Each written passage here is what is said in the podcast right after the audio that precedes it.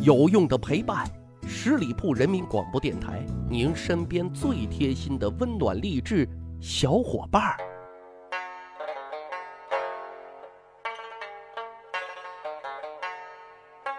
十里铺人民广播电台，趣吧历史，增长见识，密室趣谈，我是大汉。今天节目啊，咱们再说一说何大人何中堂啊。如果单看铁齿铜牙纪晓岚。啊，包括这个宰相刘罗锅，那和珅就是一个不学无术、胖矮矬的跳梁小丑了。但是，如果我们看看真实的史料记载，大伙就会发现，电视剧里的和珅啊，其实就是在逗你玩儿，艺术化创造的一个人物啊。真实的和珅，据说啊，样貌英俊。博学多才，琴棋书画样样精通，而且还武艺高超啊，是当时少有的文武全才。先说文啊，乾隆皇帝在自己平定库尔喀十五功臣图赞当中就提到啊，和珅精通满汉、蒙古、西藏四种文字。再说说和珅的相貌，影视剧当中的和珅，嗯嗯，有点油腻啊。但事实上啊，和珅比纪晓岚小二十六岁，比刘墉呢小三十岁，比咱们之前节目讲过他的死对头王杰小二十五岁啊，年龄上首先就占据了优势，外在形象应该不会差太多啊，这个咱稍后也会讲到。当然了啊，今天节目不是为了给何大人翻案啊，因为他的身后事已经是盖棺定论。而是要跟大伙啊分享他和乾隆皇帝与纪晓岚、刘墉之间的那些电视剧上没有演，但是史书上却记载的那些趣事有意思的是什么呢？电视剧里啊，和珅总是被戏弄的那一位，但是在现实当中啊，和珅绝对不是什么好惹的主，纪晓岚、刘墉都得敬三分呐。就连乾隆皇帝那都是宠着他、惯着他、依着他，这是为什么呢？咱先说一段野史啊，也许能够说明一点乾隆皇帝和和珅之间的关系。野史上说，乾隆之所以宠爱和珅，这里啊有个大秘密，那是因为和珅啊是一位因乾隆皇帝而被冤死的妃子转世而生。啊，这句话怎么说呢？这个根据啊《清朝野史大观》里记载，说这个乾隆还是太子的时候啊，看到他爹雍正啊有一个妃子啊是美貌非凡，于是呢就想和人家玩一玩，那悄悄的就走到那妃子的后面啊，用双手捂住了那妃子的眼睛。那妃子也不知道是谁啊，以为谁跟他开玩笑呢，顺手条件反射的啊，就用梳子往后一打。很不巧，这一幕就被乾隆皇帝的母亲给看见了，说什么大胆，作为妃子，你竟然敢去调戏太子啊！于是就将这个妃子啊给赐死了。各位，你说这深宫有多可怕呀？乾隆那时候的内心也是很愧疚的，幼小的心灵那也是受到了一万点伤害啊！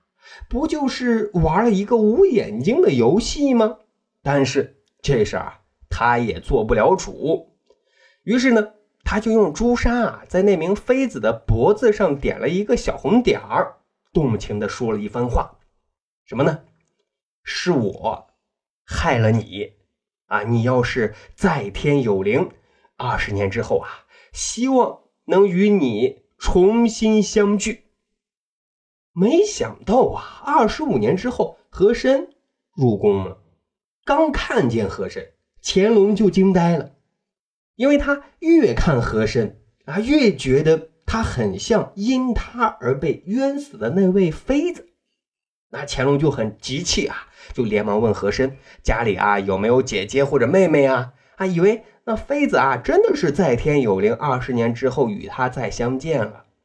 可是很遗憾，和珅回答说自己啊只有兄弟俩人。那乾隆皇帝也是非常失望的。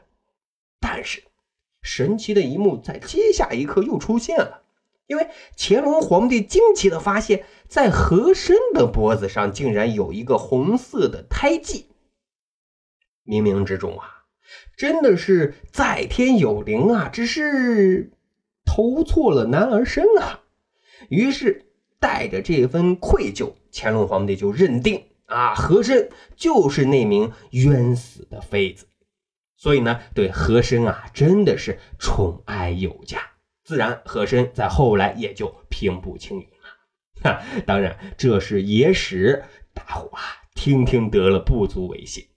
但是乾隆对和珅宠爱这一点却是史实啊，只不过靠的是和珅他自己的情商、智慧、谋略，再加上他的政治手腕。和珅身上的这些素质啊，应该是我们必须看到的。当然。上一期节目我们也有着重的进行讲述。好，我们再说一说纪晓岚和和珅之间有趣的故事。当时啊，纪晓岚在修《四库全书》，但是他只是一个副总裁级别的人，和珅那才是正总裁的级别，所以啊，和珅也会经常来调研、视察、指导纪晓岚的工作。啊，说这一年。大夏天啊，天气忒热，和珅呢就来检查纪晓岚的工作了。纪晓岚呢很认真，忙得边做啊，连喝口水的功夫都没有，脑袋呢也是不停的冒汗，太热了。和珅呢看见了这一幕啊，也不知道是出于真心还是出于假意啊，那就建议纪晓岚把衣服裤子都脱了啊，你穿一个裤衩就好了嘛，反正皇帝没来呀。因为纪晓岚啊也怕热，所以呢，他就听了和珅的意见，就把衣服和裤子脱了，剩裤衩继续修书。但是作用还是不大啊，满头大汗。要说啊，和珅也挺体恤纪晓岚的，就命令人啊赶紧给纪大人扇风。哈哈哈！但是很不巧，这个时候外面传报乾隆皇帝来了。各位要知道。在古代，见皇帝仪容不整，那可是死罪呀！一听这消息，纪晓岚都吓傻了，仅穿着一个裤衩，怎么见乾隆皇帝呢？赶紧更衣，根本来不及呀！这时候啊，和珅连忙就让纪晓岚赶紧躲在桌子底下。纪晓岚刚躲进桌子底下，乾隆皇帝就进来视察了。一看，哎，纪晓岚不在，就问啊。纪大人去哪了呢？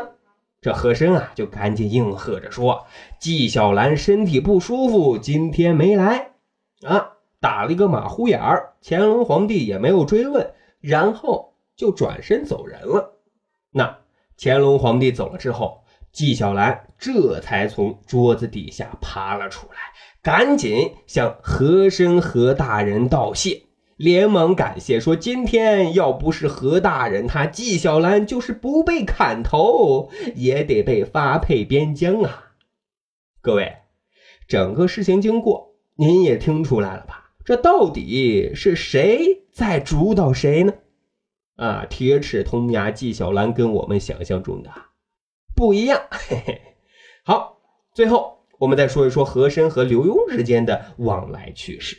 刘墉在对待和珅的问题上其实是很委婉的啊，俩人表面上还是很和气的，但是等到有机会，刘墉也会狠一把。其中最有代表性的就是国泰案。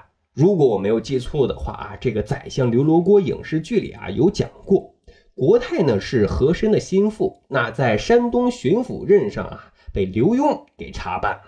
乾隆皇帝也很生气呀，就下令秋后问斩。我们有一句话叫做“打狗也得看主人”。国泰案发生之后，刘墉就知道这件事自己肯定得罪了和珅和大人啊。为了不让和珅日后抓住机会给自己穿这个小鞋，他呢就主动送给和珅了一副自己的墨宝，以缓和俩人之间的关系。各位啊，要知道刘墉。那也是书法大家啊！国泰案发生之前，和珅啊也曾经向刘墉索要过墨宝，但是刘墉当时啊没有给。这次主动送礼，其实也是很符合人情社会的，因为现实，哈，那是没有电视剧那么具有戏剧性的。因为刘墉还是一个很务实的人呀。好，十里铺人民广播电台，长见识，长谈资，密室趣谈。今天刷了一刷和珅的朋友圈，发现了一个更饱满的和珅。他的标签除了大贪官之外，还应该再加上精明和英俊。再声明啊，我们节目没有为他翻案的本意啊，只是希望大家能立体的去认知、认识一个历史人物。本期节目就是这样了，感谢大伙的收听。咱还有一个趣吧历史的小分队，如果您对历史边角料很感兴趣，欢迎大家关注十里铺人民广播电台的公众微信账号，然后回复数字一就可以添加大汉的个人微信了。经过简单审核，我就会邀请大家进入这个小分队当中，咱就可以谈天谈地聊历史段子。感谢大伙的收听了，马上就要过年了，过年期间大汉的节目绝不断更。啊，感谢大伙的支持。好，本期节目就是这样，下期再会。本期节目由十里铺人民广播电台制作播出。了解更多的资讯，请关注十里铺人民广播电台的公众微信和新浪、腾讯的官方微博。感谢收听，我们明天再见。